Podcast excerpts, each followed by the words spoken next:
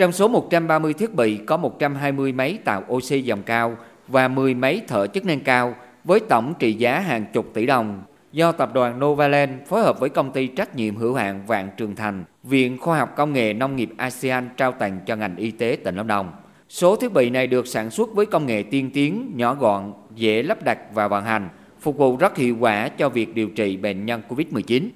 Theo bác sĩ Nguyễn Đức Thuận, Giám đốc Sở Y tế tỉnh Lâm Đồng,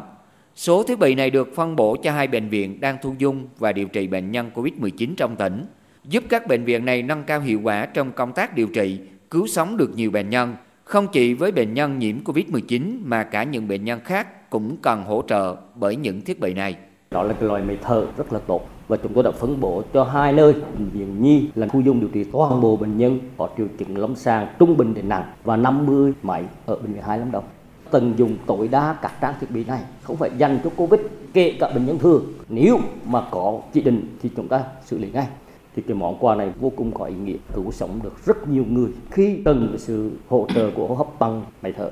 có tất cả những cái này trong tay, thì thực tình mà nói là chúng tôi rất yên tâm khi thu dung điều trị bệnh nhân nặng ở tại địa bàn tỉnh Lâm Đồng.